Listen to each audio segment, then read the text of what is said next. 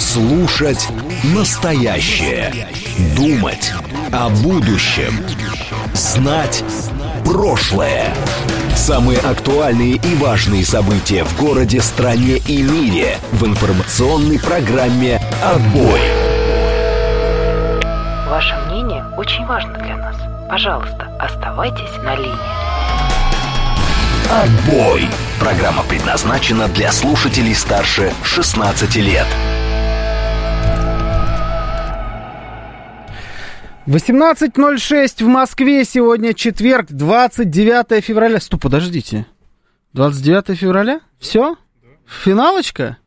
Ну, слава тебе, Господи, все. У меня резко стало настроение сильно лучше.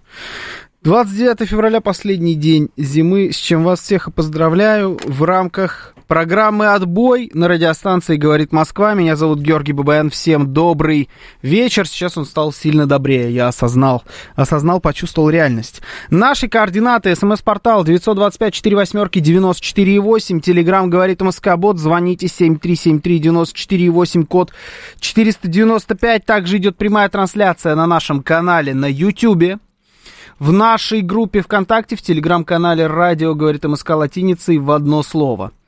Заходим на YouTube, подписываемся на канал «Говорит Москва», ставим лайки под трансляцией сегодняшней программы «Отбой», залетаем в чат, э, обсуждаем эфир. Все, все четко, все как обычно. У нас по-другому не бывает. Запахло весной метелем отбой. Пишет Василий. Да. Хорошая, хорошая песня. А, так, а Такер-то оказался не таким слоновитым, пишет Виталий Филипп. Что там выдал Такер? Я как-то пропустил, наверное. Э, недостаточно слежу за Такером Карлсоном. Моя э, ошибка, ошибка, признаю. А, завтра юбки станут короче, спрашивает Хисшаду. Судя по всему, судя по всему, да. Я, знаете как, наблюдаю, у меня свой... Э, мы сейчас с вами, ну давайте сразу, да, не буду Скрывать, говорить мы будем про послание Федеральному собранию президента сегодняшнее.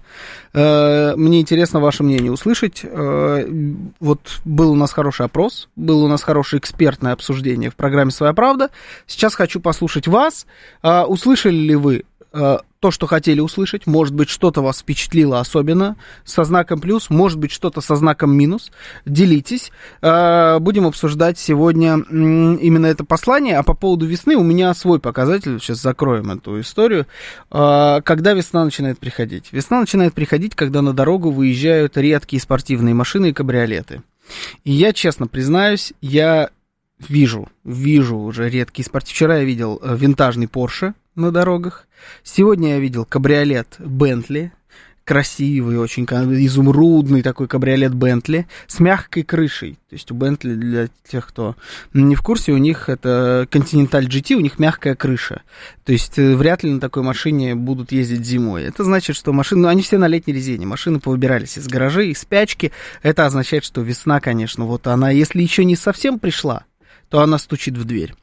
А мустангов развелось как юристов, пишет Нилс Майкл. Вот мустангов, кстати, я пока не видел. Но сейчас тоже, наверное, повылезают обязательно. Весна это мотоциклы. Мотоциклы это лето. Это не весна. Мотоциклы это лето. Весна это кабриолеты. М-м, так. А, ну что, у нас очередное самое мудрейшее межгалактическое послание. Да, ну, знаете, я впечатлен остался, честно говоря, посланием. Объясню в каком смысле. Во-первых, оно супер длинное. По-моему, оно рекордное. Оно было очень длинное, оно шло 2 с лишним часа, 2 часа 10 минут, где-то так. 2 часа 6 минут. Это очень важное уточнение, Георгий Вячеславович, я благодарю вас за службу. Да. 2 а, часа 6 минут э, шло это послание. А, это рекорд. Оно было, ну, очень смысл нагруженная. То есть там было прям очень много информации по разным абсолютно темам. От там армии до образования, естественно. Все было затронуто. Честно, я послушал два раза. Может быть, даже зря я послушал его два раза, потому что э, второй раз я на перемотке слушал, ну, то есть на ускоренном режиме, и все равно как-то у меня немножечко э, перегрузился мозг честно признаюсь. Я с вами честен всегда. Но сейчас в процессе с вами мой мозг, я думаю, восстановится. Слушаю вас. Здравствуйте. Ваше впечатление от послания президенту. Добрый вечер. Добрый вечер. Президента, Анатолий а Москва. Да, а, слушал послание президента. Да, действительно, он а, сказал очень много полезного. А, он рассказал о расширении процесса вот, нашей демографии. разделил его на три куска, вот, но интересует другое. Я вот в прошлый час звонил и задал вопрос о том, что почему не возвращают пенсионный возраст. И это даже не включено в его программу э, про пожилых mm. людей. И все забывают, вот прошлые так это и не будет сказали о том, что вот я не хочу уходить, мне 60, они учителя. И все забывают про людей, которые реально работают на станках, работают. Я сам работаю на заводе, со мной работает uh огромное количество пожилых людей, которые попали вот под это, которые хотели, мечтали о пенсии. uh И их не отпускают, а молодых кадров нету. Угу. Потому ну, я, знаете, вам что скажу? Программа, я понял, да, про пенсионный возраст. Я не знаю, почему мы вообще в принципе это ждали. Пенсионная реформа это история... А, сбросился. А пенсионная реформа это свежая реформа. С чего вы взяли, что будет какой-то откат назад? А есть какие-то предпосылки для того, чтобы произошел этот откат? А где вы видели вообще такие откаты? Ну, то есть, я понимаю, может быть, ждали, но я думаю, что просто ждать это опрометчиво. А, так. Я не первый год слушаю эти послания, что интересно, каждое послание самое мудрое, самое безукоризненное, самое осмысленное, самое-самое. Только вот момент, спустя примерно полгода тезисы не все могут вспомнить. Например, кто-нибудь помнит тезисы послания 23 -го года, ведь оно тоже было со смыслами. Пишет э, Виталий Фили. Мне кажется, особенность конкретно этого послания, что оно очень программное, оно такое, очень сильно предвыборное. То есть это была по факту предвыборная программа президента Путина на выборы, которые пройдут через две недели. Вот именно так его и надо воспринимать. А, насчет тезисов, слушайте, ну если копнуть, то, наверное, все будут вспоминать. А есть смысл вспоминать предыдущие послания, когда есть свежее? Когда есть новое послание? Есть какой-то смысл обращаться к предыдущим? Ну, это не, он наверняка есть. Если есть, то объясните зачем. Слушаю вас, здравствуйте, добрый вечер. Ну, мысли я понял, Виталий, спасибо. Добрый вечер. Добрый вечер, Леонид, Москва. Угу. Ну, во-первых, вы очень верно заметили про весну. Э, мой кабриолет тоже уехал уже на обслуживание, готовится к сезону. И вчера я тоже видел э, в районе Сити у нас тут на Пресне пару редких суперкаров, которые явно были очень пыльные, явно ехали тоже в сервис. Э, поэтому, да. Надо, надо, масло поменять надо, да. Да, да, да, масло поменять, крышу обслужить, все дела. Да. Э, что касается непосредственно послания. Э, во-первых, вот звонивший, который по поводу пенсионного возраста, он там, я вот ехал сейчас за рулем, он в прошлом части действительно возмущался по этой теме, угу. хотя действительно невозможно понять почему, потому что вопрос решенный и деваться некуда. Будет так. И то, что какие-то люди мечтали о пенсии, ну, помните, как в клане Сопрано было, а я мечтаю переспать с Памелой Андерсон. Давай посмотрим, кому повезет первому. Э, мечтать можно о чем угодно, но государство приняло решение, и дальше ты можешь либо в этих рамках жить, либо поискать себе другое государство, где, может быть, как-то лучше. Вот, поэтому это странное ожидание. А что касается непосредственно послания, ну, вы знаете, э, я, я, честно говоря, ожидал более, более, наверное, как бы, так сказать, сурового, что ли, более, более требовательно, требовательного к чиновникам послания. Есть мне кажется, что э, наш президент, он, э, кому бы это странно не казалось, но он э, по сути своей истинный либерал, uh-huh. э, в хорошем смысле этого слова, как ни странно. Э, и он действительно прощает многим чиновникам много ошибок. Э, и мне почему-то казалось, что уже в этом году, по, по, с учетом международной обстановки, так сказать, да, и ситуации на Украине, что послание будет более требовательно, более суровое, более э, такое вот э, именно, знаете, начальствующее. Но, к сожалению, я этого не, не услышал, не увидел. А в содержательной части, ну, в общем, как бы плохих идей нет, все идеи и направления хорошие, но меня, и в прошлом, э, вот я говорил уже об этом, меня очень беспокоит исполнение. Потому что я думаю, что при текущей, я очень хорошо знаком с текущей системой работы чиновников. И я думаю, что при текущей системе работы чиновников, к сожалению, опять же, какая-то часть этих хороших, правильных, здравых идей будет э, замылена э, на местах, на средних уровнях, как это, в общем, часто и бывает. Ну, вот, думаю так. И думаю, что вот э, в послании не хватало какой-то информации о том, как с этим будет э, обстоять дело. Хотелось бы ее, конечно, услышать. Да, понял, ладно. А, мнение услышал. А, про пятую экономику в мире при пенсиях 200 евро что думаете? Пишет Исылавы. Значит, э, первое, что вот я прямо от вашего сообщения отталкиваюсь. Мне интересно, почему вы меряете пенсии в евро. Вот это мне очень интересно. 200 евро, даже не в долларах, то есть в евро. А, это странно. Во-вторых, а, пятая экономика в мире это, это цифры, это статистика. Это же Путин не с потолка взял. Это ну, данные целого ряда организаций, которые измеряют. Э, это по паритет покупательной способности, по-моему, имеется в виду, ВВП. Это цифры. Потом, если вы говорите про пенсии, э, моя точка зрения такая. Во-первых, пенсия не может быть достаточной есть любая пенсия, ее всегда мало. Любых денег вообще, в принципе, всегда мало. Это нормально, это особенность денег. Это раз. Два, вы должны смотреть на а, реальную покупательную способность тех или иных денег. И тогда делать выводы. Знаете, вот в этом смысле самое вообще классное, мое субъективное мнение, самый классный показатель покупательной способности тех или иных денег это индекс Бигмака. Вот это самая э, реальная универсальная штука. У нас есть Биг Мак, он просто по-другому называется. В ресторане «Вкусно и точка» он скреп, скреп Мак, наверное, скреп Биг. Биг Хит. Биг Хит, вот. Ну, даже как-то так себе название, конечно, не очень, не очень по-русски. А, но, но, тем не менее, он есть, и вот вы посмотрите на то, сколько он стоит, в каких странах, вы поймете э, реальную мощь тех или иных денег. И вот уже отсюда надо смотреть на то, сколько может хватить э, тебе, на что может хватить той или иной пенсии. Поэтому ну, я абсолютно нормально э, про пятую экономику в мире на этот аргумент смотрю. Это, это на самом деле одна из составных частей. У него было несколько тезисов, которые я вот для себя выделил. И это как раз основная часть тезиса о том, что несмотря на попытки непрекращающиеся попытки Россию поставить на колени, Россия на колени не встает, более того, Россия идет вперед. И идет вперед такими темпами, что они ошеломляют тех, кто пытается ее параллельно поставить на колени. Вот это был аргумент в эту копилку. А, так, как уже устал слышать о каких-то мифических пенсионерах, которые ездят по миру. Это единицы даже в процветающих странах, и то зависит от того, куда они свои пенсионные деньги вложили. Я бы на этом, честно говоря, не особо зацикливался. Это никому не интересное. Никому не интересное послание начальника не смотрел весь мир. А, перевирали в прямом эфире черти.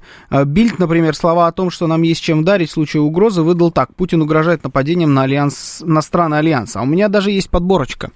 Сейчас я вам зачитаю. Это, да, действительно, это, ну, он вообще, Путин чемпион мира по самым неинтересным ни для кого заявлениям, интервью, высказываниям, которые смотрит потом в прямом эфире весь мир, да, и сразу же на цитат разбирает. Ну, такой вот специфический спорт. Все э, иногенские помойки, которые говорят, а, очередной раз выйдет, значит, к холопам, к своим, э, с, с, одно и то же будет опять там рассказывать. Да кому вообще это интересно? Все в прямом эфире сидели, тоже слушали и разбирали, что он говорит. Но это стандартная история.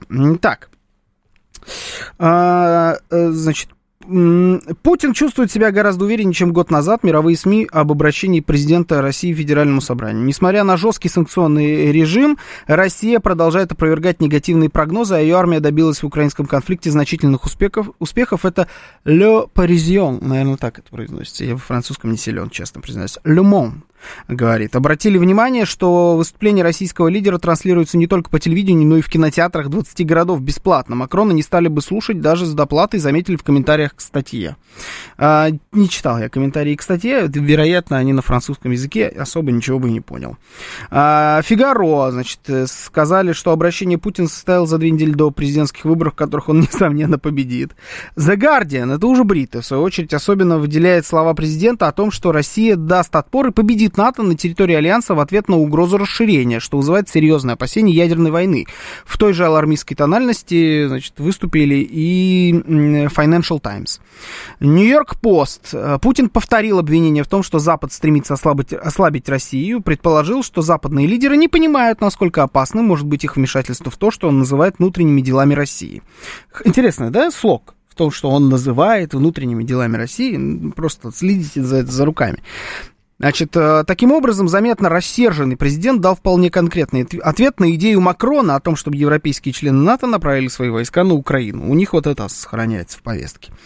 А, значит, президент предупредил НАТО, что последствия размещения войск союзников в Украине будут трагичными, назвав бредом обвинения в том, что Москва планирует напасть на Европу. Это испанская «Эль Периодико».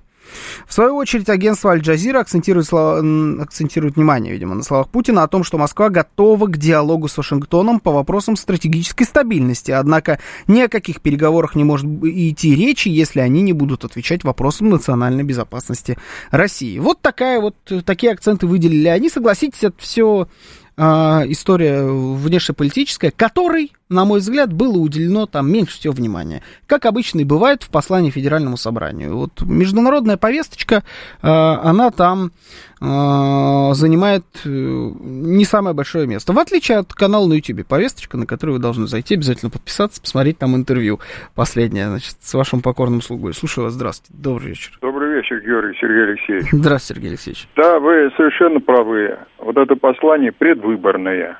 И содержание послания выдержано в духе. Мы сильны, мы успешны, экономика на подъеме, ну так и есть. Мы уже пятый в мире, ну так и есть. У нас огромный потенциал, да, это действительно так. Мы сами будем определять свой путь. Мы никому не позволим вмешиваться в наши внутренние дела. Цели СВО будут выполнены. Без сильной суверенной России никакой порядок в международном плане невозможен. Ну, правильно.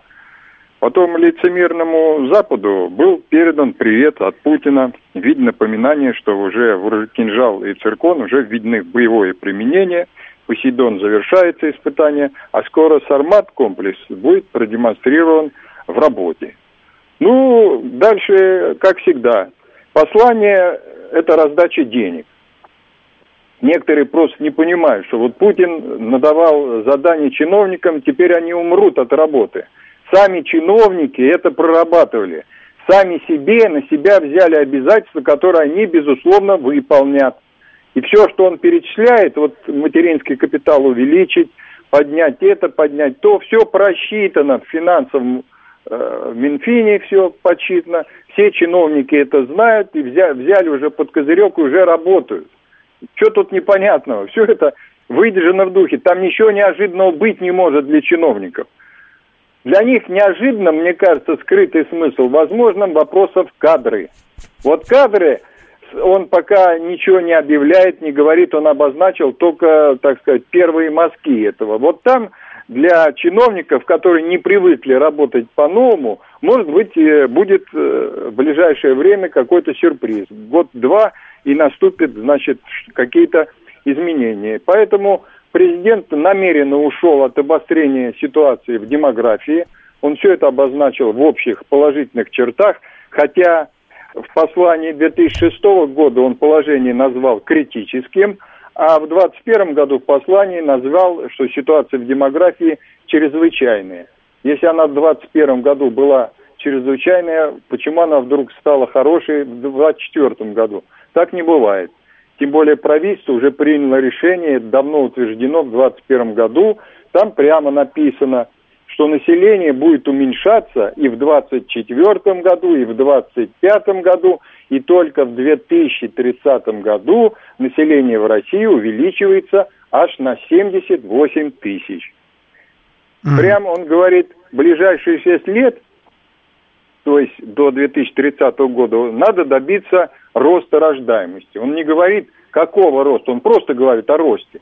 Так об этом давно написано в указе президента, аж там вот э, вышла концепция демографического э, этого самого э, политики до 25 года. Там написано, что по сравнению с 2006 годом задание дано увеличить суммарный коэффициент рождаемости, это число рожденных детей, приходящихся на одну женщину, в полтора раза. Но я беру коэффициент 2006 года отправляю, э, высвечивать демографический ежегодник Росстата. Смотрю, стоит э, цифра 1,305 в 2006. Умножаю на полтора, получается 1,958. Открываю дальше справочник, смотрю, РСФСР, 1942 год. Я не ошибаюсь. 2,1. 65 год РСФСР, 2 запятая 139, 75 год РСФСР 1,993, 2020 год 1,505, 22 год 1,416, 23 год прогноз Росстата 1,630. Слушайте, ну разве можно добиться показателя уже к 2025 году, что был коэффициент почти 2? Ну невозможно это, все уже провалено. Провально это и другой нацпроект, э, этот самый, демографии. То же самое показатель об увеличении рождения тоже уже провален. Он уже невыполним. Понимаете? Но это ситуация отдельного разговора. Что я не услышал? Не услышал больше, более жесткой оценки Запада. Надо было как-то пожестче. А потом, ну если президент говорит, что мы будем сами выбирать свой путь развития, ты хотя бы намекнул, а какой сам путь-то? Мы к чему идем? Опять молчок. Угу. Спасибо. Угу. Спасибо, Сергей Алексеевич. Невероятно подробно. Я поражаюсь дотошности порой Сергея Алексеевича вот, в вопросах раскопок тех или иных, э, в том числе и статистических данных. Но Сергей Алексеевич это умеет, конечно. А, так, не обижайтесь, но рождаемость, рождение детей мерить какими-то коэффициентами, ударными показателями, ну такое. По поводу рождаемости, да, это действительно большая проблема, которая стоит на повестке дня, и про нее все-таки много говорил президент, он вообще, в принципе, в последнее время много про нее говорит, и как раз э, история, э, вот давайте с вами тоже так, да, выделим каждый по три темы, которые вас больше всего зацепили вот в этом, э, в этом послании. Три темы. Мои три темы, которые больше всего меня зацепили в этом послании, это была история про, э, ну, э, международка, ну, это просто мой профиль, я ничего не могу с собой поделать, все время за это цепляется у меня ухо. Это, как это, нацпроект, да, называется, семья, и нацпроект кадры. Вот это вот три вещи, на которые я больше всего обратил свое внимание в рамках этого, э, в рамках этого обращения Федеральному собранию. Вы можете тоже выделить ваши. Короче, все восхищены, пишет Виталий Филил, Лепрезион, Аль-Джазиры э, и прочие Синьхуа источают позитив, уверен, даже э, болгары э, РИА Новостей восхищаются, болгары РИА Новостей. А, не, я не уверен, что это все восхищаются. Все выделили для себя что-то свое. Я бы не сказал, что это восхищение какое-то. Но вот э, тоже, что могу выделить, что, например, англоязычные СМИ, даже не так, даже британские, скорее, средства массовой информации, сделали акцент как раз на ядерном вооружении на ядерной войне. А по поводу восхищения, ну, мне кажется, это нет. Это все-таки чрезмерная была бы оценка э, реакции на на это обращение к э, Федеральному собранию. Бонзамо выделяет социалку, второе — минуту молчания, третье — огонь. Э, ага, какой огонь? Что за огонь? А, Саша Казаков говорит, он огонь. Да, Путин очень много уделил времени конкретно Александру Казакову в этом обращении. Да, кто-то тут писал, а Владимир Владимирович говорил что-нибудь про то, что надо лайки ставить на трансляции, значит, на он, вот он забыл упомянуть в обращении, но он потом позвонил мне лично, сказал, что вы обязательно должны зайти к нам на YouTube-канал, поставить лайк под трансляцией программы «Отбой» и, естественно, подписаться на канал, иначе будут бить током, это тоже даны соответствующие распоряжения соответствующим органам, они будут осуществлять осуществлять эту деятельность в полном объеме. Дайте людям третий выходной, а то повышать рождаемость порой некогда, бытовые дела, день поспать и опять на работу, пишет эм, фон. Да вам дашь, вы вот будете всем чем угодно заниматься, кроме как повышением рождаемости вот выходной, что я не знаю. Наоборот, есть вот обеденный перерыв, и погнали. Что тянуть-то? Огонь это про военку, пишет Бонзаму. Понял, хорошо, военка. Из послания стало ясно, что всем производителям, продавцам презервативов нужно приготовиться к репрессиям. Ага, ладно, понял, хорошо. А это вот, ну, видимо, человека задел тоже нас проект «Семья». Делаю вывод. Сейчас у нас новости, потом продолжим. Слушать настоящее. Думать о будущем. Знать прошлое. Самые актуальные и важные события в городе, стране и мире в информационной программе «Отбой». 18.36 в Москве, сегодня 29 февраля, четверг, это радиостанция «Говорит Москва», в эфире программа «Отбой», меня зовут Георгий Бабаян, всем добрый вечер, последний зимний вечер в этом году, не, не в этом году, ладно, в этой зимой, в этом году еще будут зимние вечера, да, это сейчас, это желаемо за действительное сейчас было, пытался обмануть календарь. Наши координаты. СМС-портал 925-48-94-8. Телеграмм говорит МСК-бот. Звоните 7373-94-8, код 495. Также у нас идет прямая трансляция на нашем канале на YouTube. Заходите туда обязательно. Ставьте лайки, дизлайки э, под трансляцией программы «Отбой». Желательно лайки. Это вас обезопасит от ударов токов. Надо подписаться на канал еще. Э, Телеграм наш. Э, там тоже есть трансляция. Радио говорит МСК латиницей в одно слово пишется, заходите, подписывайтесь. И еще у нас есть сообщество ВКонтакте. А, радио говорит Москва 94,8 FM. Эм. Нам галочку не вернули пока? Нет. Но мы, да, но мы над этим работаем. Будет галочка там. Заходите, следите за галочкой, называется. А, ничего не слышу, что ты говоришь, Георгий Вячеславович. А вас слушаю. Добрый вечер.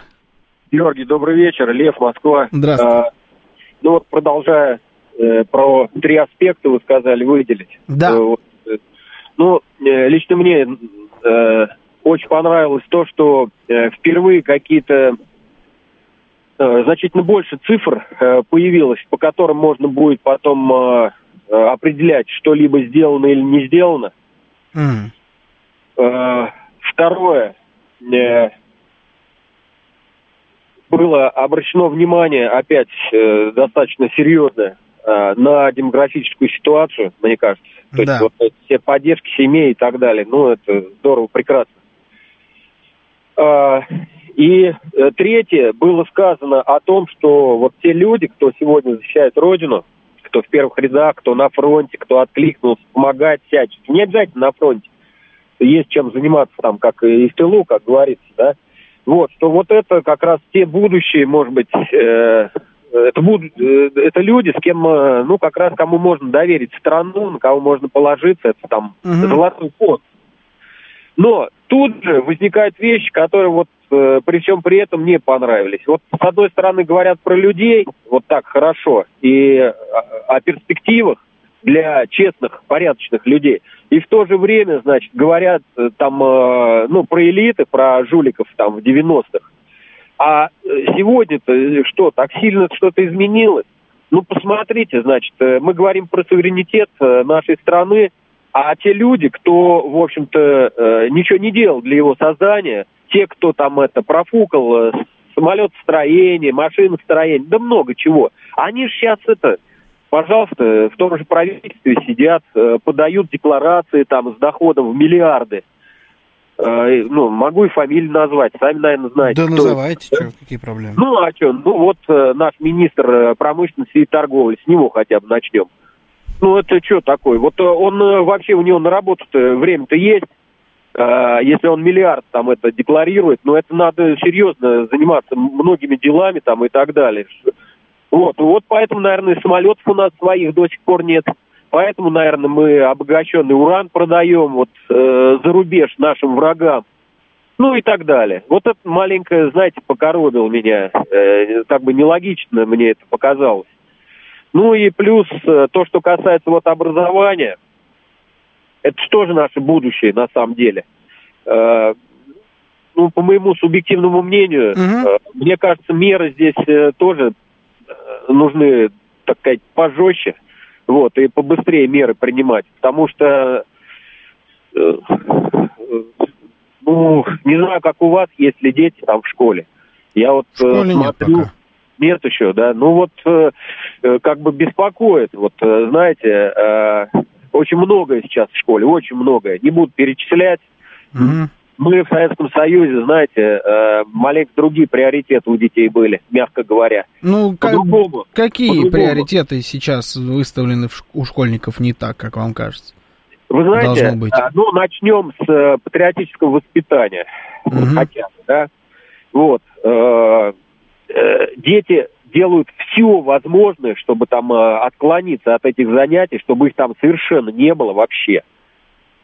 То есть для них это настолько вот э, бесполезно и неинтересно. Вот, это первое. Второе, значит, э, люди, там это, очень много людей э, телефонозависимых, де- детей, извините. Да. А, что на уроке они там э, сидят э, в этих телефонах, что на перемене они тоже в этих телефонах сидят. Э, причем, ну, там полная свобода, что называется. Полная свобода. Смотри, что хочешь. Чего хочешь там, там, я не знаю. То есть, э, ну, настолько, может быть, это моя только проблема. Мне очень сложно воспитывать э, сына. Очень сложно вот при всех этих. И так стараешься ограничивать и так далее. Но я не могу это все запретить, там, э, знаете, вот эти материалы дурацкие, совершенно развращающие людей и морально, и физически. Э, ну, кого мы растим-то? Что не делай вы там это с этим образованием, но если вот это все будет влиять, а это, к сожалению, значит, ну, люди, в конце концов, мы люди слабые, наверное, все-таки. Не каждый у нас может этому воспротивиться и жить по Библии или там по Корану. Или просто быть нормальным человеком. Я, как говорится, ладно уж там, не надо любить всех подряд. Ну хотя бы дряни-то там, гадости, э, чтобы не делать друг другу. Ну это сложно вот на день. Ну да, понял. Ладно, хорошо. В принципе, зафиксировали.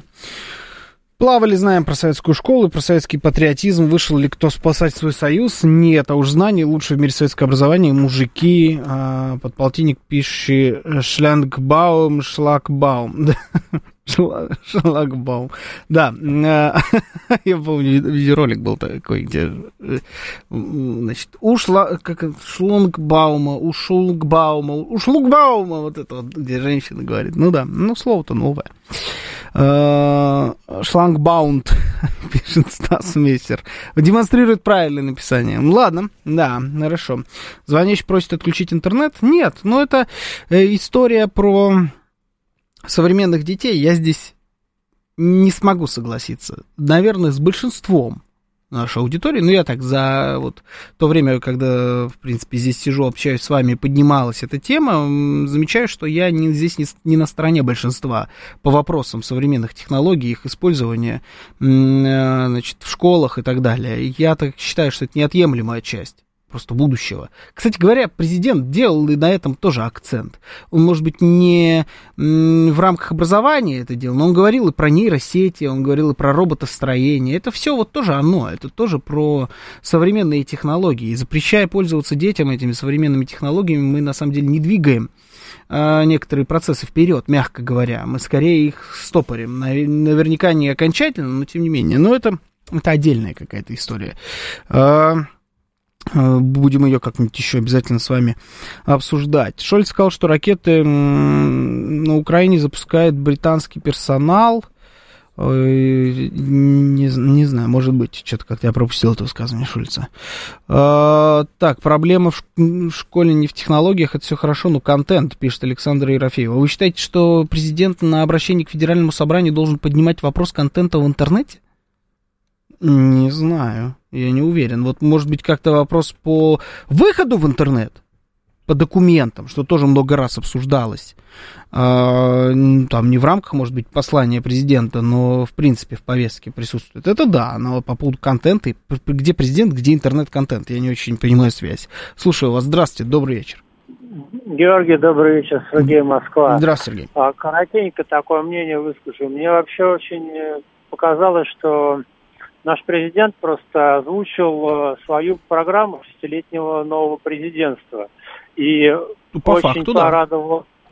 то, что внешней политике он уделил как бы настолько мало времени, в самом начале четко сказал тезисы, да, то, что все окончательно изменилось уже как существующий факт, что мировые страны теперь управляют, которые это не гегемон США, а новые центры силы, то есть на Ближнем Востоке, и Китай, и Россия.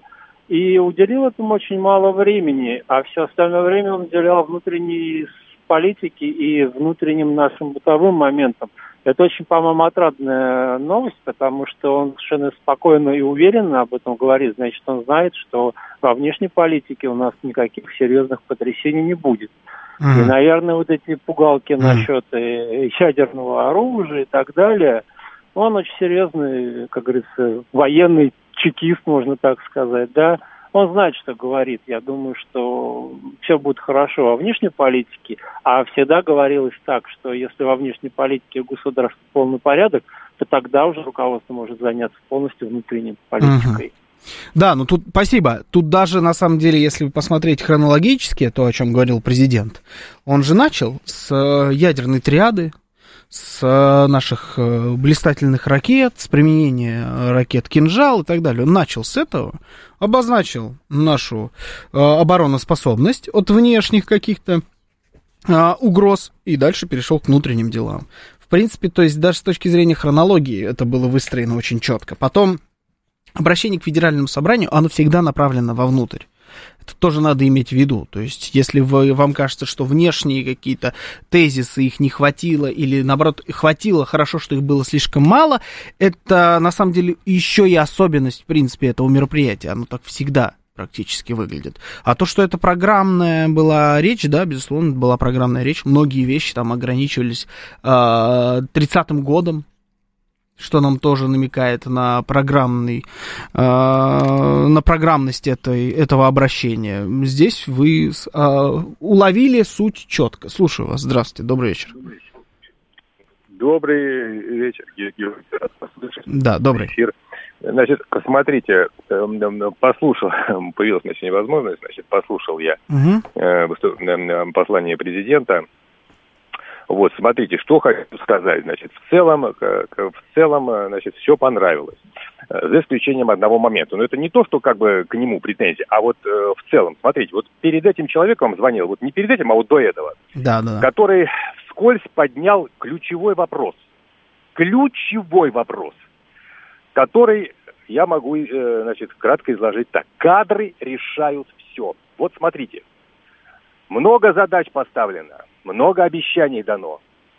Э, кто будет реализовывать? Ведь вы поймите, что э, э, вот те люди, которые сейчас во власти должны реализовать, на тех или иных э, должностях должны вопросы эти реализовывать, они же появились не вчера. Они, они были и работали еще до специальной военной операции. Понимаете? А тогда мы сами знаем, что у нас было. И вот у меня э, ключевой вопрос был бы к президенту Владимиру Владимировичу. Кто будет реализовывать эти? Ведь эти же люди, они с той же идеологией, понимаете? У них собственность, у них дети за границей. Они жили тем, понимаете? Они работали здесь, а выводили денежки туда. И вот Владимир Владимирович хочет, чтобы сейчас эти люди решали его грандиозные поставленные им задачи. Вот принципиальный вопрос. Пока не будет ротация кадров угу. какая-то, понимаете, на пассионарных людей, на людей-специалистов, на новых людей. Вот с листа с пустого будет им поставлена задача. Вот тогда я буду, буду очень-очень рад. Ну а так я смотрю, вижу те же лица, э, которые думают, видимо, о чем-то о своем, понимаете, о красивом, о добром, думают, когда это все, блин, закончится. Вот э, у меня такое вот... Ну, ты про кого? Про тех, кто в зале сидел? Про, про этих людей? Алло, алло. Да, это вы про тех, кто в зале сидел, говорите, те же лица? Во... Смысле, нет, нет, вот лица, которые находились в зале, там же все же, как правило, министры были, какие-то там да, чиновники, да, да. то есть да. люди, которые принимают решения, да. э, которые... В первую очередь сенаторы и депутаты, да. Им поставленные задачи, понимаете? Но это же все те же люди. Они себя должны... Когда? Не, он им что, дает старт еще один, что ли? Я не понимаю. Ага. Так, а, ну ладно, ну, значит, по поводу там претензий по кадрам, ну, там целый, еще раз, это вот как раз в моей троице, целый блок был выделен под это. Национальный проект «Кадры», сотни миллиардов рублей на это будут выделяться. Ремонты учебных корпусов колледжей, общежитий, а, значит, на ремонт э, помещений в университетах. Там было уделено большое внимание президентской академии. На секундочку, Альма-Матер моя, да, он сказал, что на законодательном уровне поднять статус. И я сказал, да, поднимаем наш статус. Ну, и так со статусом было неплохо. А так сейчас еще и на законодательном уровне будет. То есть как раз про кадры я полностью согласен с историей с кадрами. Это вообще залог успеха. Это ведь контратака, контраргумент на историю с утечкой мозгов как принято ее называть.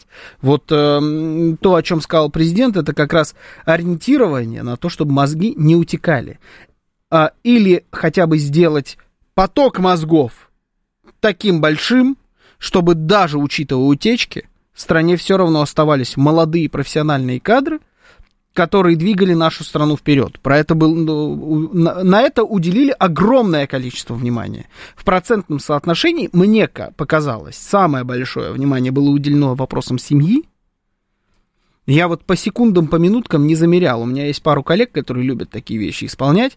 Не знаю, вот делали ли это э, э они это, но я вот э, секунды, секундомером сидеть не люблю. Но вот на мой вкус э, семье было уделено больше всего внимания. И на втором месте было как раз образование уже высшие профессиональные, именно где будут э, те самые кадры рождаться. Президент сказал о том, что в, в школах э, там вводится уже с этого года, уже начали этот процесс там профориентирования, который будет э, все больше и больше расширяться. Это тоже будет помогать э, значит, нашим э, еще школьникам примерно хотя бы понимать, чем они хотят заниматься. Я помню, в мое время тоже было какое-то профориентирование в школах. Но это такая чушь была, в чистом виде профанация. То есть там какой-то тест ты сдавал, и вроде как все сдавали, но я так и не понял, кем ты можешь быть после того, как... Там были варианты, в том числе, знаете, типа, ты можешь быть королем, ну, грубо говоря, такие были, там можно было, или у кого-нибудь выпадало, ты будешь бомжом. От бомжа до короля у всех был примерно один и тот же разброс.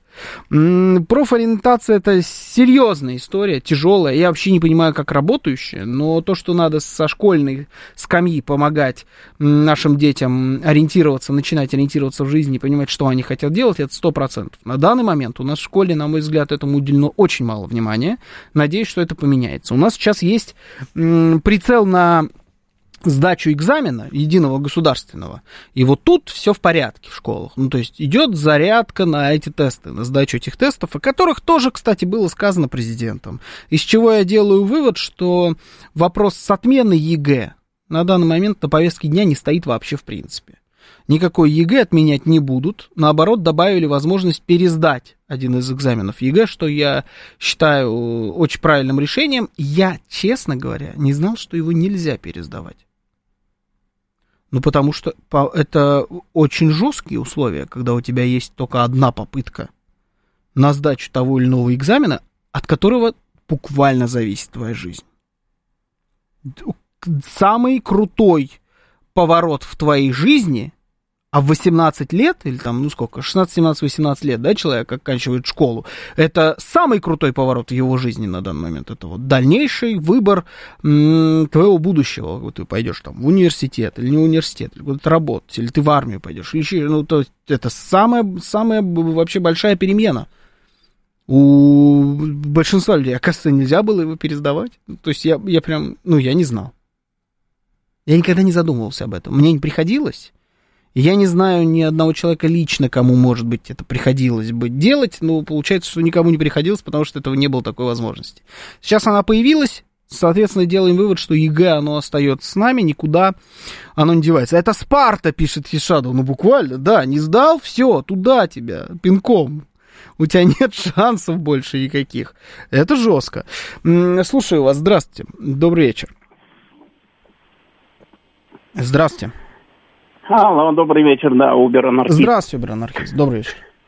Да, давайте я начну со своего любимого давайте. искусственного с образования. Давайте. Я уже 10 лет говорю, что вот эта история с ЕГЭ, э, у нас должны быть федеральные центры, где ребенок может сдать ЕГЭ за 11 класс, начиная с первого. Пошел за хлебом, заплатил тысячу рублей, попробовал сдать ЕГЭ. Угу. И это разгрузило бы все и как бы все бы успокоились, перестали бы дети выходить в окна, все бы наладилось, как бы это не настолько сложно. Более того, сейчас все учителя ровно так сдают в этих центрах ЕГЭ все лето. Почему это нельзя сделать для детей, мне непонятно. Десять лет я об этом пишу, я пытался делать на Рое общественную инициативу, как бы все похеру. И сегодня, простите, да. Вот. Э, и сегодня царь разрешил один раз пересдать один экзамен, и все счастливы. Круто, я тоже рад. Uh-huh. Теперь вторая часть, кадры. Смотрите, кадры решают все, да, все отлично. У вас, у Юрия, полная студия гуманитариев рассказывала, что технарям надо ишачить до гробовой доски, и пенсии им не будет. И технари должны быть рады. Это было офигительно, я прям очень радовался. Uh-huh. Но знаете, в чем заключается история? История заключается в том, что у нас в России детям разрешили не учить математику. Ребенок в пятом, шестом классе говорит, я гуманитарий, и не учит таблицу умножения, не учит дроби. И все такие, да, он гуманитарий, давай откроем 27 вузов, где будут 27 псевдоспециальностей гуманитарных. А потом у нас нету технарей вообще. Потому что никто не сдавал математику, все сдавали обществознание и географию, нафиг никому не нужны. А знаете, как в Китае? В Китае детям запрещено объявлять себя гуманитарием. Сдай математику, выйди из школы, а потом делай, что хочешь. И поэтому в Китае... Подожди, на- а математика у нас это не обязательный экзамен разве? не обязательный. Э, Гуманитарии, те, кто объявляют себя в пятом классе гуманитариями, сдают базовую математику, где И у нас задачи она, по-моему, такие. делится на базовую и продвинутую математику. У нас, по-моему, Да. так это выглядит ЕГЭ. Да, а в базовой математике задачи, что тяжелее котенок или КАМАЗ. Вот такие задачи. Ну, если толстый котенок, ну, есть шансы. Э, Поэтому мы сами уничтожили вот это все, превратили детей в гуманитариев, которые на самом деле не гуманитарии, они не пишут стихов, не пишут песен, они гуманитарий у нас это тот, кто не знает таблицу умножения. Вот такой Мгм. теперь гуманитарий. Мгм. Вы про это что-нибудь в послании услышали? Ничего не услышали. Как бы и в Китае поэтому на инженерной специальности конкурс там 10 тысяч человек на место. И не потому, что у них рождаемость большая, а потому, что у них все сдали математику. Ну, а с рождаемостью на- тоже нет проблем у них, давайте честно. Э, Нет, э, там есть проблема, я готов ее тоже обсуждать. Они идиоты, они уничтожили э, себе все будущее. Это принципом один, одна семья, один ребенок, они теперь... Ну, это да, может, ну, это давайте как-нибудь потом. Здесь я, в Да, принципе, с вами согласен, тема. да, но это потом. Вот, значит, история в том, что мы сами уничтожили, теперь ждем, ищем инженеров, мечтаем, что они придут и будут работать до гробовой доски без пенсии. Молодцы, дорогие гуманитарии. Все ваше гуманитарное радио большие молодцы. Я за вас рад. Вот. э, Поэтому в образовании... Гуманитарное всё- радио. да. Все очень круто. Теперь, ой, время кончается, я быстро тогда. Смотрите, что я услышал у Путина. Гигантонизм.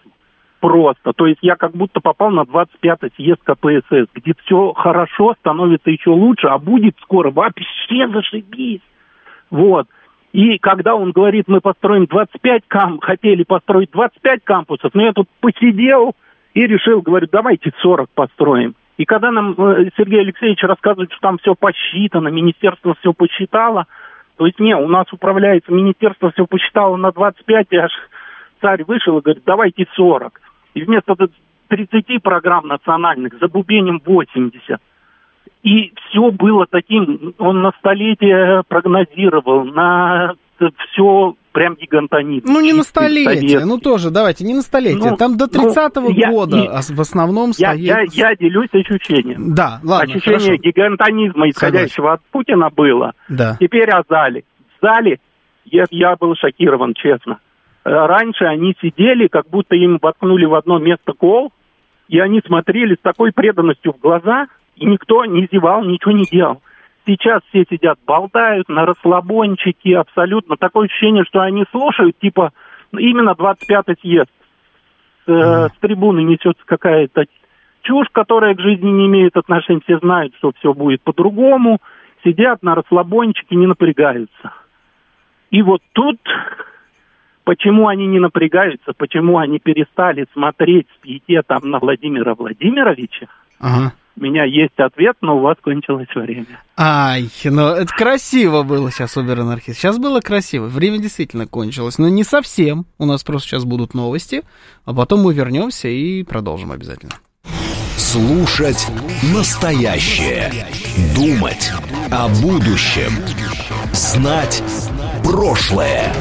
Самые актуальные и важные события в городе, стране и мире в информационной программе «Отбой».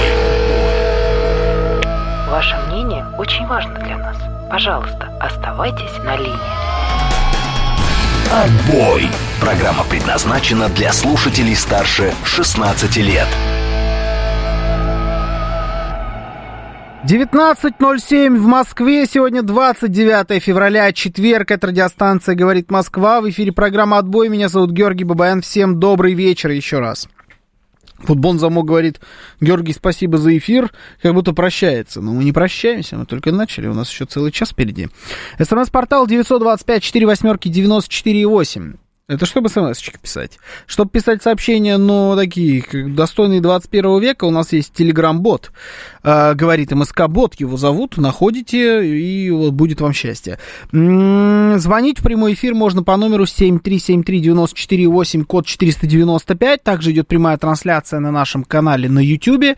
Заходим, напоминаю, президент сегодня звонил, говорил, что нужно ставить лайки обязательно. YouTube пока вроде, ну, не уточнял, но говорит, вроде пока работает.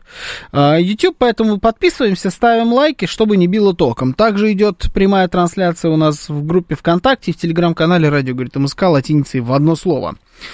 А, люди мечтали, что роботы будут э, все делать, а они будут заниматься творчеством. В итоге получается, что люди убирают снег, сбивают лед с крыши, а искусственный интеллект пишет статьи.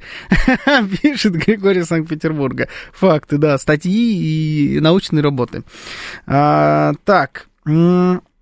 По поводу того, что Убер-анархист говорил, по поводу, значит, э, его ощущений, но я не согласен с тем, что там какая-то гигантомания, там как раз, по-моему, срок четко был выставлен, 30-м годом практически для всех инициатив, что нас снова приводит к тезису про программность, предвыборность этого обращения. Собственно, 30-й год, понятно, это дата следующих выборов президентских. А, так, только по первому вопросу согласен с Убер-анархистом, но это уже большой прогресс, пишет Андрей Буб забыл про что он, с чего начинал. А, он со школ начинал, с гуманитариев, с того, что, значит, математику не надо учить. История с математикой, ну, во-первых, э, действительно, все-таки есть э, математика обязательный экзамен, но она разделена на базовую и не базовую. А, когда мы сдавали, с Георгием Вячеславовичем, не было никакого разделения. Был один экзамен по математике, но все равно там было понимание, какие задачи та самая базовая, а какие задачи продвинутые.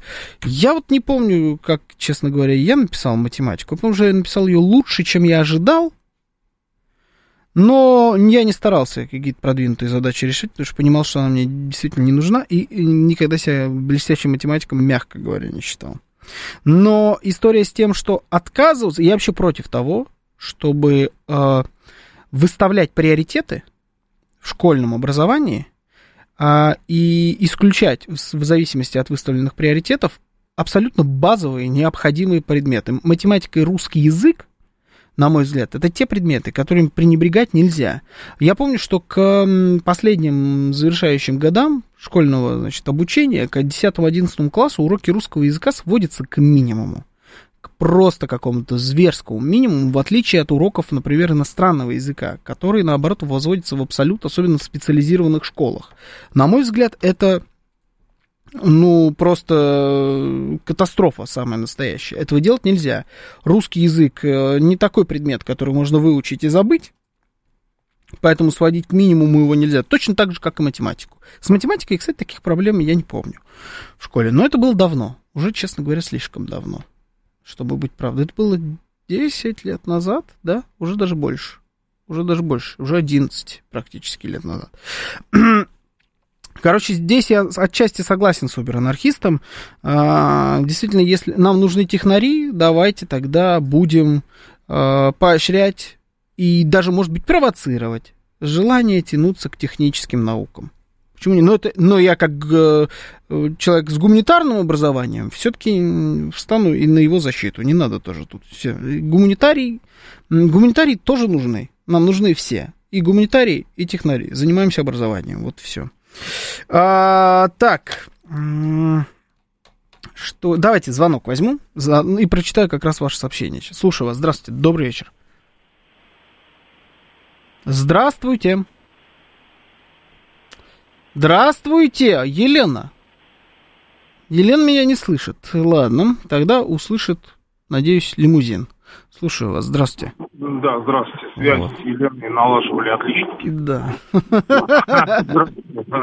Вы знаете, жизнь показала, что троечники, которые учились со мной в школе, и к коим и я, в общем, отношусь, а, как-то в этой жизни устроились лучше, чем отличники. Многие отличники, знаю, а, были подвержены каким-то пагубным влиянием всяких спиртных напитков, например, и так далее. Ну, пока, когда уже все закончили, я имею в виду, и вышли в странная история. По идее, умные люди, которые действительно хорошо учатся, которые такие прилежные, вроде казалось бы, чего вам мешает, но нет.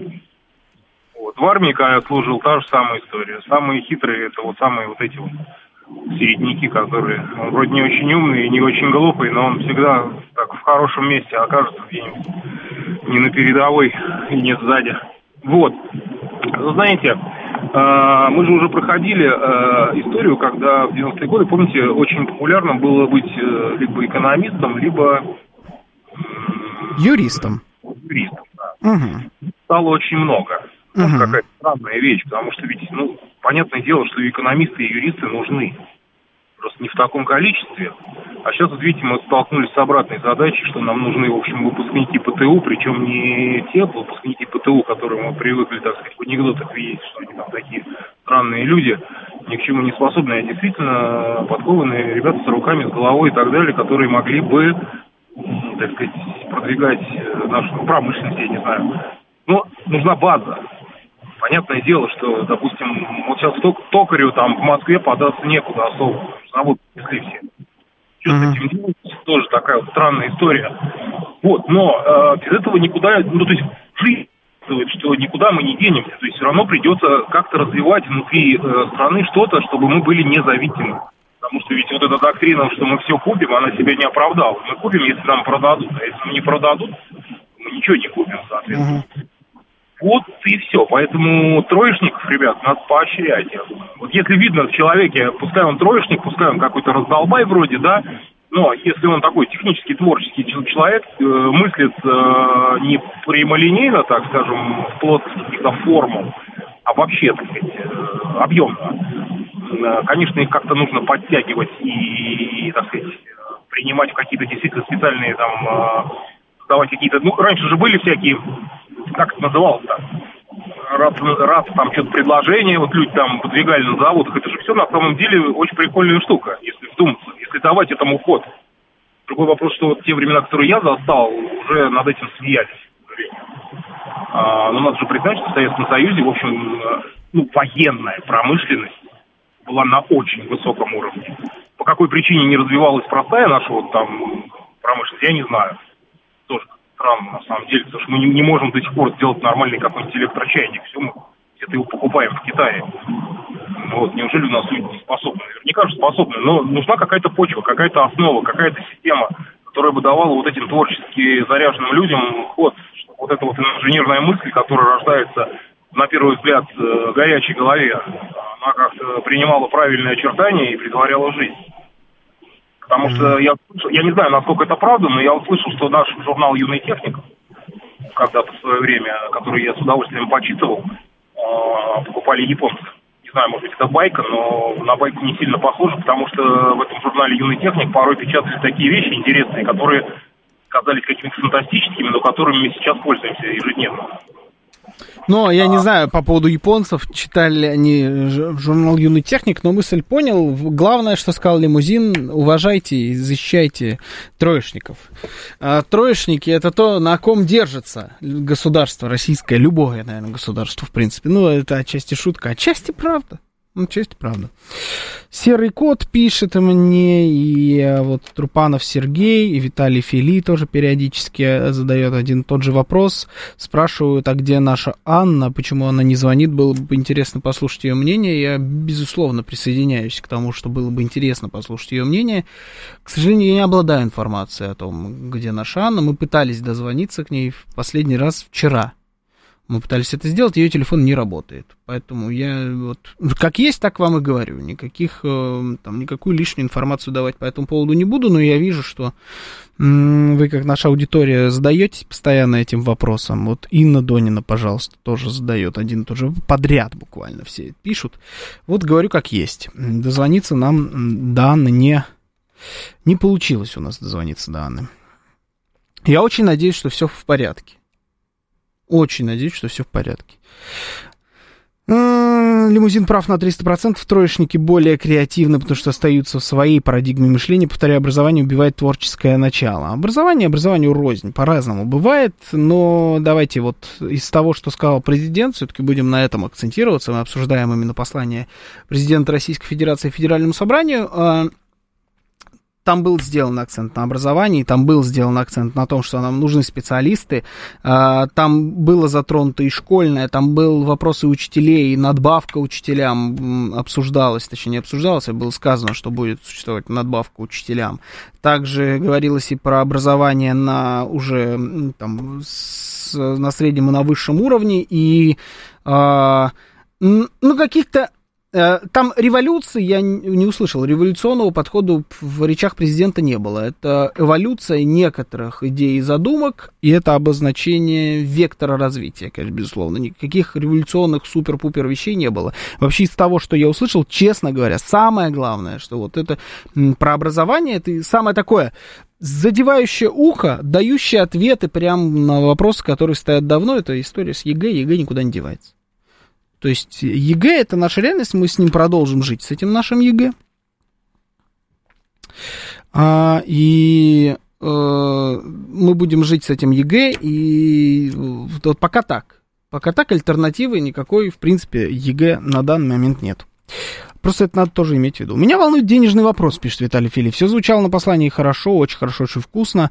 Но вопрос финанси- финансирования. Хватит ли на это денег? Истратим ли мы в нулину ФНБ? Будет ли бензин по 300? Что мы будем, э, чтобы иметь больше денег в бюджете? А обвалится ли рубль до 130 за доллар, чтобы увеличить нефтегазовые поступления в бюджет? Откуда деньги? Президент уверяет, что деньги есть, но не знаю, почему уверенности нету. А мне здесь понравилось лицо Эльвиры Набиулиной. В какой-то момент ее показали, как раз когда говорили про деньги. Вообще многие обратили на это внимание, что вот надо было на нее, на Силуанова смотреть вот больше всего, потому что это люди, которые, конечно, разнервничались больше всех.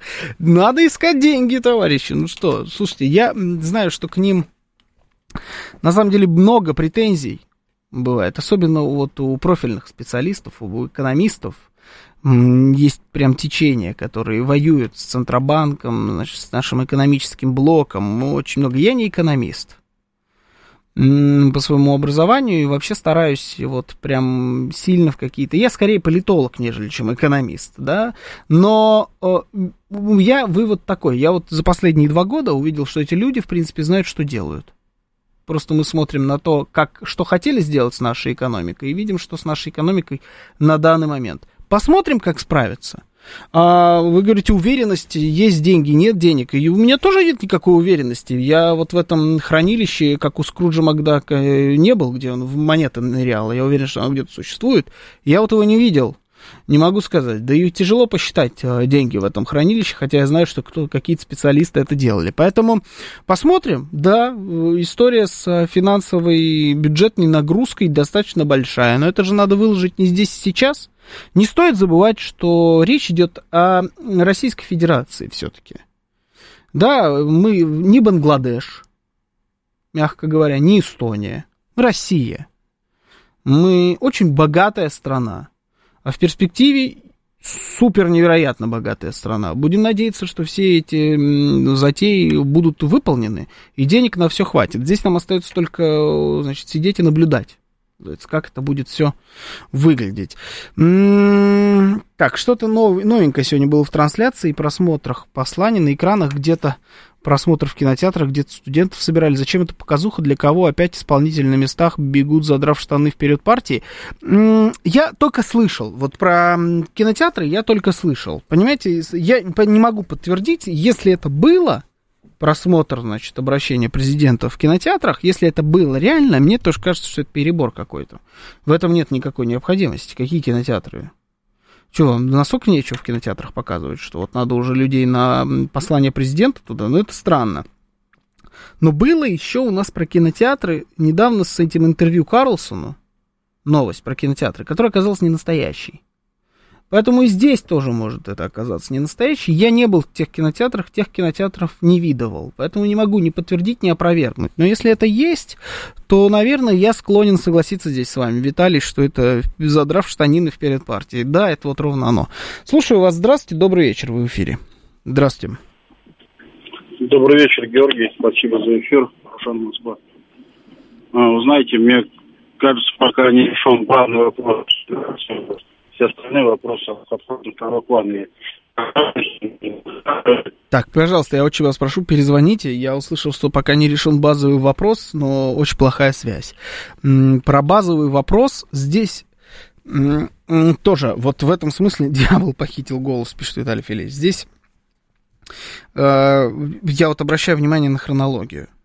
Она была очень четко выстроена. Президент начал с обороны, потом пошел на внутренние вопросы, а закончил президент э, специальной военной операции.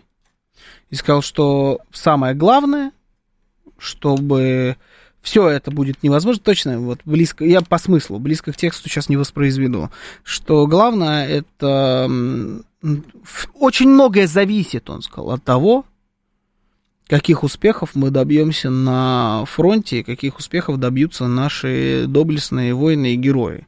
И это тоже очень правда. Вот это да, это, это тоже говорит о приоритетах. Я полностью с ним согласен. Мы много раз, по-моему, с вами это обсуждали в эфире. Ну вот мне присылают здесь кинотеатры, в которых показывают. Вот интересно, что это. Ну что-то зал какой-то пустенький. Зал-то пустой. Походу забивают просто этот Нечего показывать, наверное, не знаю, что-то как не очень много народу. Ну, не, ну, вроде да. Вот Григорий Санкт-Петербурга много чего мне тут накидал, каких-то кинотеатров. Но это странно, я вот про кинотеатры не очень э, не очень понял. Про кинотеатры не думали о том, что это затея самих кинотеатров. Да может быть, это и затея самих кинотеатров. Она странная. Ну, это, это просто странно. Почему здесь кинотеатры? Кинотеатр должен показывать кино. Я помню, э, кринжатурой пахнет. Ну да, ну как-то, я не понимаю, не очень понимаю. Ну, суть потому, что там нет народу, э, может быть, да, реально это какая-то инициатива кинотеатров. Ну, значит, они пытаются. У кинотеатров не самое простое время сейчас, да, тоже давайте будем иметь это в виду, потому что а, потому что слышал, по билетам был вход. Ну вот, значит, это они просто таким образом думали, что привлекут аудиторию. Очень тяжело привлечь аудиторию, когда ты в одно и то же время с бесплатным показом по телевизору показывают что-то на экранах кинотеатров, причем с точки зрения именно показа, визуала, не самое зрелищное, мягко говоря, действие. То есть я больше того скажу, я признаюсь, видел пару раз вообще вот экран сам, саму видеотрансляцию, я все слушал. Ну, а что, где человек наполовину телевизионный, наполовину радийный, да, в этом случае я выбрал радио. Радио говорит Москва. Ну, у нас на канале все, кстати, было, на YouTube. У нас там вообще все всегда бывает. Вы должны поэтому на него подписаться, поставить лайки под трансляцией программы «Отбой». Слушаю вас. Здравствуйте. Добрый вечер. А, Георгий, спасибо за эфир. Вы меня выводите в эфир. Это самое прекрасное состояние души. Слушайте, а YouTube вообще-то нарушает... Э, Добрый про, вечер, про... Да, спасибо. А, но он нарушает наши законодательства YouTube. YouTube? И, ну да, уже mm-hmm. Роскомнадзор запрещает ему, э, ну, запрещен.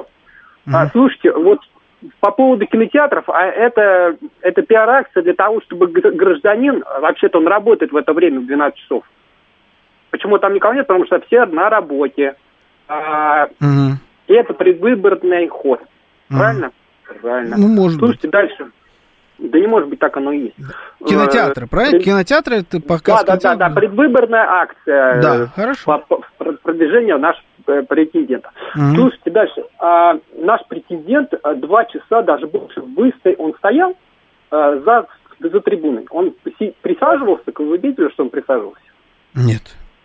Вы понимаете, два часа стоять на одном месте, это, это, это что нужно э, принять для того, чтобы выстоять даже... Он переминался с ноги на ногу. Вот хотя бы вот, вот понимаете, вот э, я, я воспринимаю это как будто бы какой-то энергетик внутри организма Владимира Владимировича, которого угу. э, стимулирует. Угу. Вот вы а вам тяжело два часа стоять?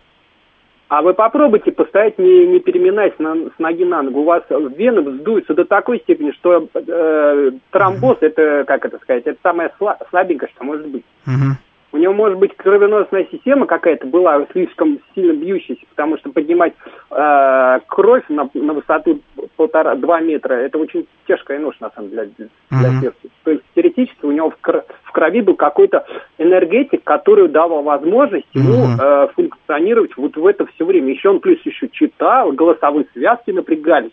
Попробуйте да. два часа подряд говорить. Э, хорошо, что мы там перехлопывали. Ну, как-нибудь а, обязательно давай... попробую два часа подряд да, говорить. Да, да, да, да. Понимаете, вот ему хлопали в, в ладоши. да, в ладоши хлопали э, э, эти чиновники для того, чтобы он хотя бы немножко помолчал, для того, чтобы голосовые связки, Да. связки а, стали немножко не красными, а обычными розовыми. Вы понимаете, вот, вот получается так, что мы все думаем о том, что у нашего Владимира Владимировича как, как будто бы он э, все время находится в каком-то стимулировании.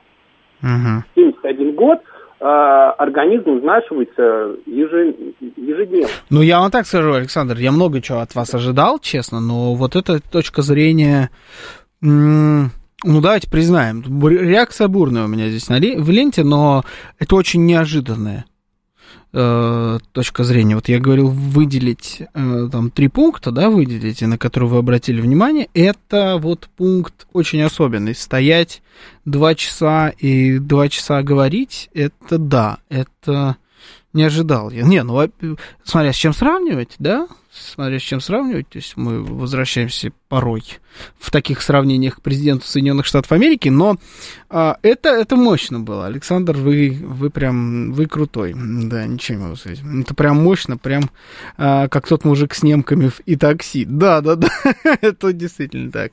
Фидель Кастро по 8 часов выступал, правда, ни о чем, а Путин за два все четко изложил.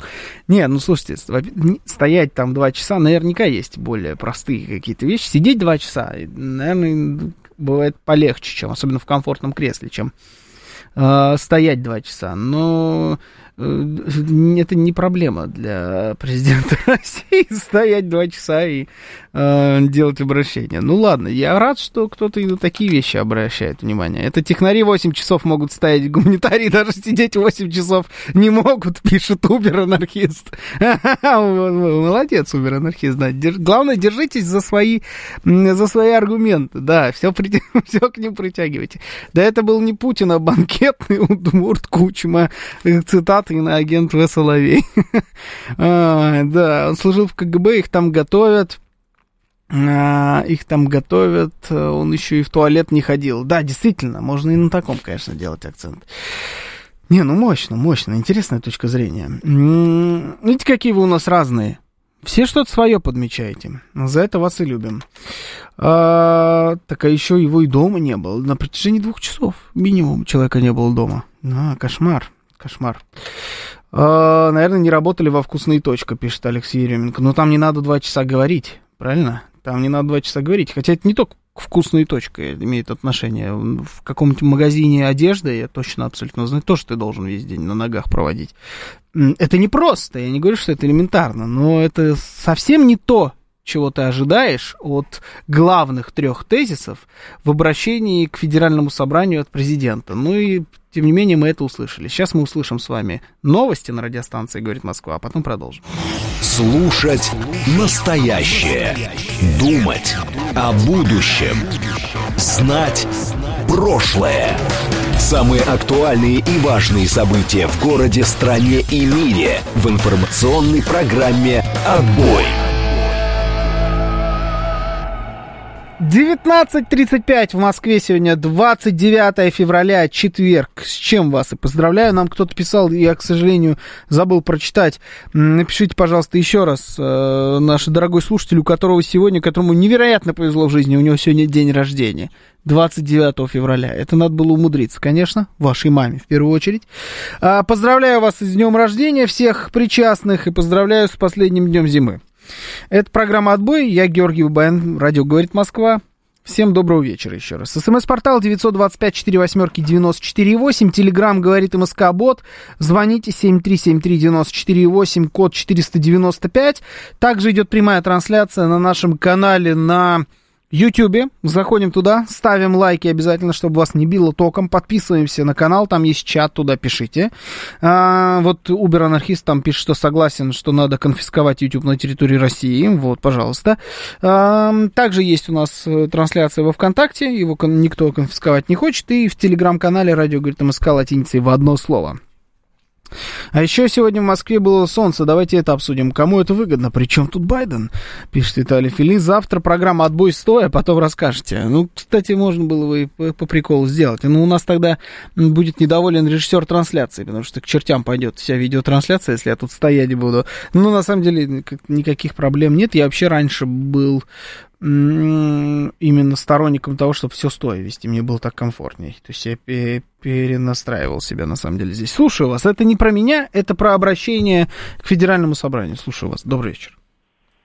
Я Саша этого хотел прокомментировать.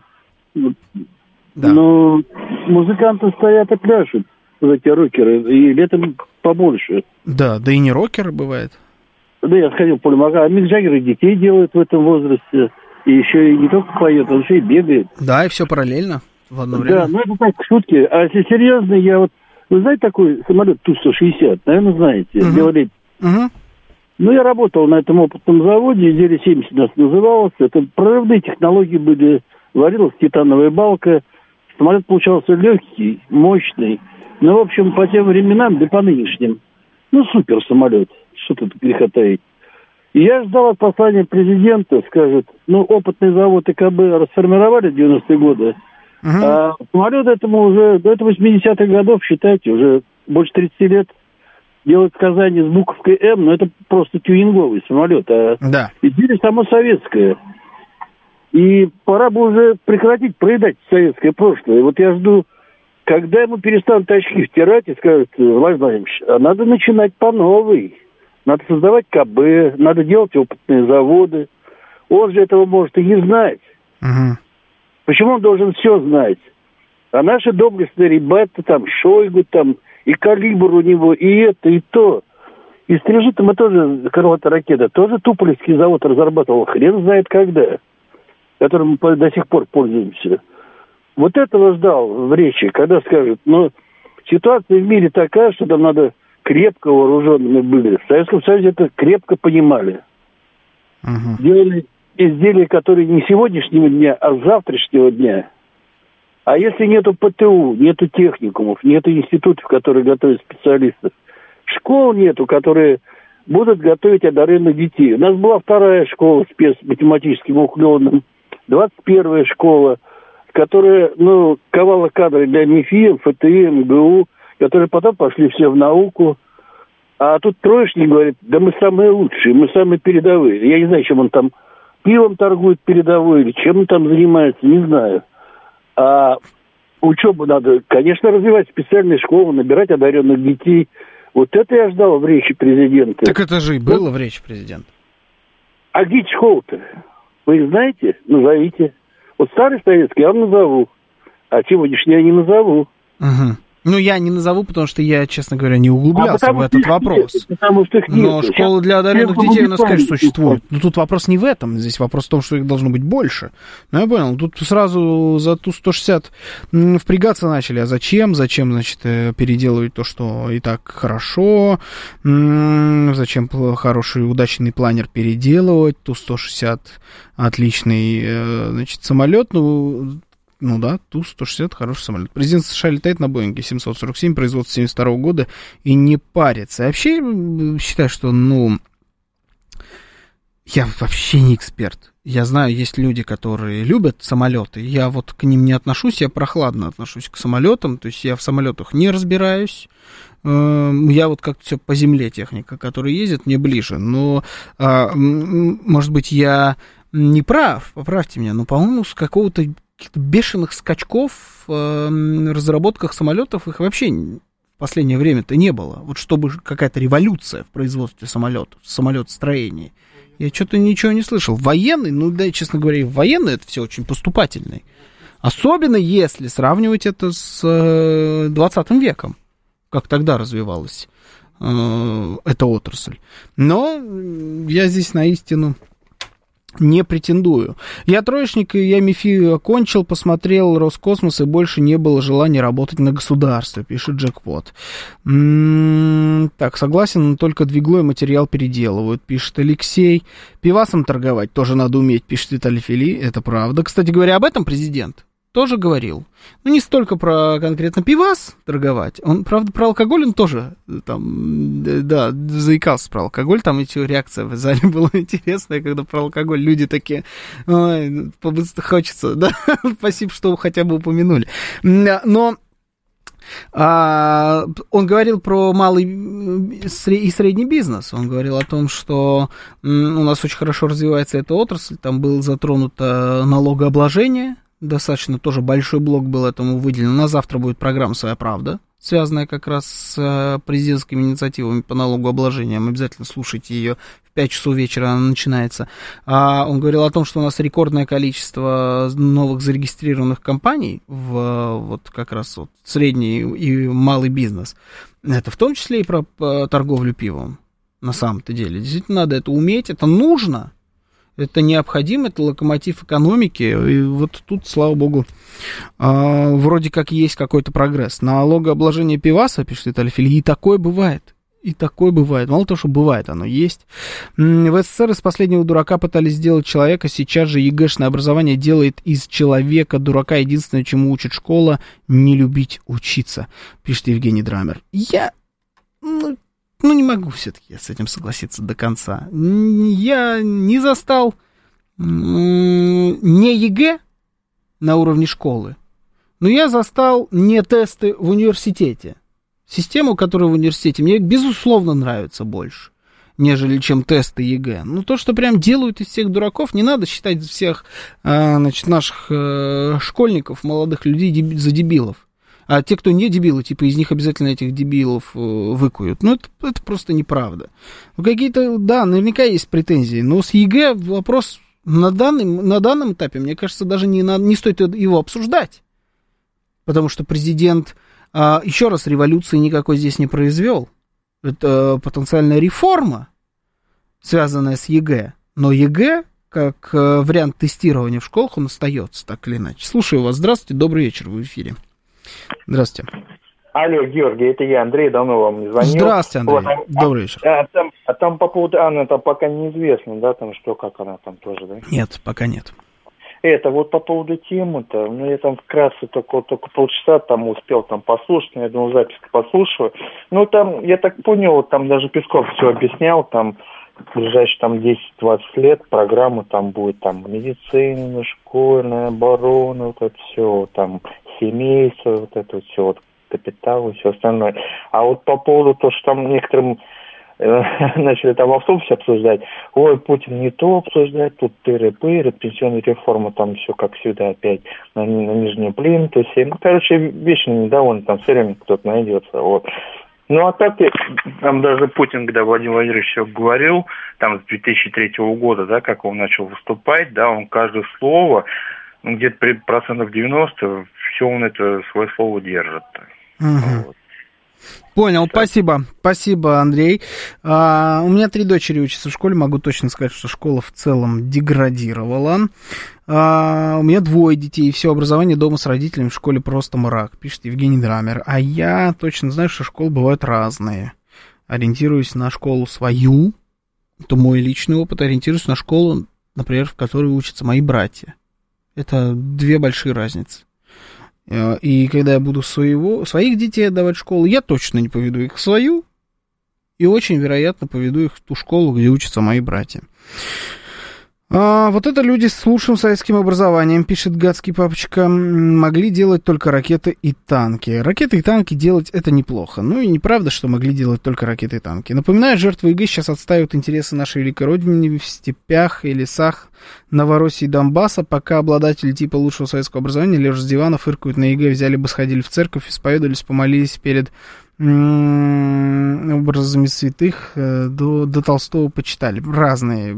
И там разные люди, и сидят разные люди. Не надо всех одной краской мерить, но еще раз, жертвы ЕГЭ, есть претензии к ЕГЭ, но жертвами бы я их не называл. Надо стремиться к тому, чтобы это, может, как-то дополнять. Эта система, мягко говоря, не идеальна, но она с нами сейчас. На данный момент она с нами, никуда она от нас не денется. Не-не-не, в России система высшего образования таки хорошая. У нас в Риге после окончания школы все, в скобочках, все, кто имел возможности, сразу рванули на территорию России за вышки. Вот такие дела. Я в 2005 году из школы выпускался, пишет Олег. Так, слушаю вас. Здравствуйте, добрый вечер, в эфире. Георгий, добрый вечер, это Гурген. Здравствуйте, Гурген. Видите ли, не могу не добавить свою да. ложечку майонеза, как Давайте. Говорят на, э, на нашем замечательном радио. видите ли, я как обиженный лирик в данном случае буду звучать, но господа технари обласканы властью всегда, в отличие от гуманитариев. Это наша тяжелая ноша, Георгий. Что поделаешь? Ну вот мы гуманитарии. Но однако с нами может быть интересно. Почему? Потому что гуманитарное а, образование и гуманитарная ориентация а, в принципе предполагают достаточно широкий кругозор. То есть нам есть чем поделиться с этим миром, а вот эти господа, люди секты, как я их называю, неизбежно, как Булат Шал, Чакуджава, ну и немногие другие, подтверждающие правила, да, они интересны сами себе, они не понимают, что э, их восхищение такое эйнштейновское перед красотой формулы очень часто абсолютно выхолощено. И их второй закон термодинамики только для яйцеголовых. Вы знаете, мне это напоминает некую а, простите, я буду последовательным, но это шутка, некую гомосвязь. То есть люди обречены на определенные круги знакомств среди себя. И, как сказал иноагент Гребенщиков, э, который год э, обсуждаем, сейчас это моими словами, к сожалению, строчку не помню, насколько прекрасен наш круг. Вот и не более. Поэтому я позволю себе поднять стакан морковного сока со сливками за нас, гуманитариев. Ну, нравимся нам я. Спасибо, Гурген. Спасибо. Но это было, это было образно, это было красиво. Так, э, э так отложить первую гуманитарно-техническую войну, пишет Виталий Филин. Ну, Гурген буквально сказал, да, все технари, они кто? Они, они, э, да, связь. Не могу я это в эфире произнести. Действительно, но слушайте, первая гуманитарно-техническая война, она идет давным-давно. Она всегда существовала. Это абсолютно неизбежная вещь. Э, мне всегда это очень странным казалось. Причем, э, мне кажется, но вот сейчас я тоже, знаете, вот, наверное, прозвучу как конченый гуманитарий. Но мне кажется, что начали-то ее технари, конечно, безусловно. Это они агрессивные ребята. Это они все время идут в атаку. Я не видел ни одного какого-нибудь юриста, который как-нибудь бы, там, я не знаю, на инженера какую-нибудь бочку гнал. Ни разу не видел. Кто бы, по крайней мере, это начинал. А вот э, инженера видел много раз. Но сейчас э, вот я даю повод значит, всем технарям-то на меня накинуться. Гуманитарий слова, технарь действия пишет. Чего? Вот пошло. Ну, слушайте, вот не ожидал я, что президент в итоге нас к такому противостоянию доведет. Не понимаю, как должна развиваться школа, если сами же родители вместе с неумелыми чиновниками Министерства образования делают максимум для того, чтобы адекватные и любящие свою работу люди не шли работать в школу. Окончил ПЕД, работал в школе, знаю, о чем говорю. Герой вы, то, что вы в школе работали, я вот тоже не понимаю, как можно это делать, честно говоря. А, ну, не потому, что там как-то очень плохо работается, а просто потому, что, видимо, это супер-пупер не мое. Гуманитарий, гуманитарию рознь, врач, юрист и так далее, это специалисты. А чтобы журналистам быть, знания не нужны, пишет Александр Смирнов. Александр, спасибо вам огромное. Давайте дальше послушаем. Добрый вечер, вы в эфире. Здравствуйте. Здравствуйте. Вот я не знаю, Пашинян, он кто, гуманитарий или технарь, но вот сейчас вот... Пашинян? Пашинян? Да, да, Пашинян вот гуманитарий. Новости. Угу. Вот вы слышали новости, что он сотворил опять, да? Он же выпад сделал в сторону России, недружелюбный опять. Угу. Слышали, да, новости? Да, да, они каждый день сыпятся, он не перестает ну, этими есть... выпадами, да, раскидываться. Так нет, он, он хочет теперь, значит, э, в ЕС загнать да. э, Армению. С этого начинается, а потом, наверное, захочет и в НАТО ее загнать. Безусловно, Может да. быть. Да. да. Но, как обычно это бывает, э, страны, которые хотят э, загнаться в ЕС и в НАТО, обычно ЕС и НАТО загоняются в них, но не наоборот. И здесь, да, конечно, идет именно тот же самый процесс. Но мне нравится, Виталий Филь говорит, он, он подлец, а не гуманитарий или технарь. Он предатель армянского народа, пишет Строгинский. Подписываюсь под вашими словами. Это правда. Журналисты уже и два часа стой эфир не могут провести, пишет Виктор. Да, это, это так. Как хорошо, что у меня нет, да? Прям вот. Ну нет, есть у меня, наверное, магистрское образование, связанное с журналистикой, но все-таки бакалавриат у меня не журналистский. В этом смысле меня защищает немножечко. И гар... Чтоб стоя вести эфир? Ну да, ну это, это, это ты мне не дал гарнитуру. Да, это вот это все из-за тебя. А ты вот технарь? Или ты технарь, да? Умеющий играть на скрипке. Технарь такой, технарь-универсал. А? И на моноколесе еще ездит, да, он еще и странный. Слушаю вас, здравствуйте. Так, у нас есть еще пару минут, успеем. Добрый вечер, вы в эфире. Здравствуйте. Алло. Здравствуйте, Георгий. Я Александр. Здравствуйте. А я про, техна... про технарей и гуманитариев хотел сказать. Угу.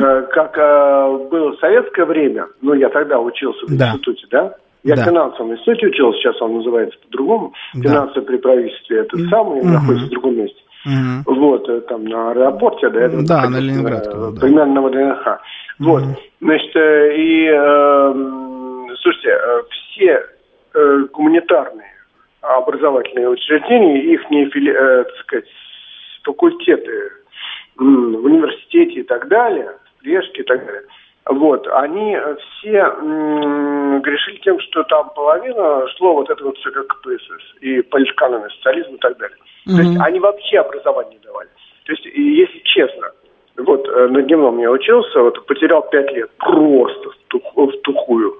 Потому что когда пришел, все, а, и, а давало все в теории, в отры- вообще с практикой ничего связанного не было. И в результате, э, я имею в виду то, что даже было по делу, бухгалтерский учет, кредита, э, э, э, банковское кредитование и так далее. А в отрыве от этого это полный, это, это у студентов вообще каша в голове шла. И э, да, еще философия, вот это, это я все к политэкономии, истории партии. История партии так, десятое дело было. Э, на самом деле вот эти вот политэкономии, философии еще были. И э, когда вот это вот так вот преподавалось, а вот конкретный предмет преподавался э, в отрывках, то есть гуманитарии у нас были вообще все нулевые. И экономики у нас никакой не существовало, даже теоретической э, экономики. Э, только вот Абалкин, советник Брежнев, э, советник виноват Горбачев пришел, академик такой, и насоветовал. Вот. Э, В 87 году. И, значит, э, поэтому вот, э, а вот техническое образование у нас было передовое самое в мире. Ого-го, какое было. Там было не да, там Арсений Леонидович тоже был у них, но он шел так это, Да, сбоку. да. А у нас вот эти все предметы, связанные с э, философией и политэкономией, Да. слушайте, они шли в половину. Четыре года мы потеряли просто ни о чем. Ну, пятый год нас практически все. Да, тяжелое было время, конечно. Жалко этого добряка, хоть, хочется добавить. Как-то под конец свалились в Бобофом, а создавали его кто? Гуманитарии создавали, да. Создавали бы технари, ржали бы не над женой Джигана, а над косинусом X интегралом. Может быть, да. Но мне понравилось вот это вот сообщение. Сейчас я вам прочитаю его. Гадский папочка его написал. Почему у нас вечный спор рокеры, попса, технарь-гуманитарий, городской, сельской, физики, лирики в единстве наша сила? И пойдите с этим попробуйте. Но мы, да, мы любим поспорить. И часто делаем это здесь, в программе «Отбой». Но как только на нас кто-нибудь попрет, мы же все вместе разворачиваемся и даем такой отпор, что ого-го. Меня зовут Георгий Бабаян. Это была программа «Отбой». Сейчас рубрика «Киноафиша». Всем счастливо.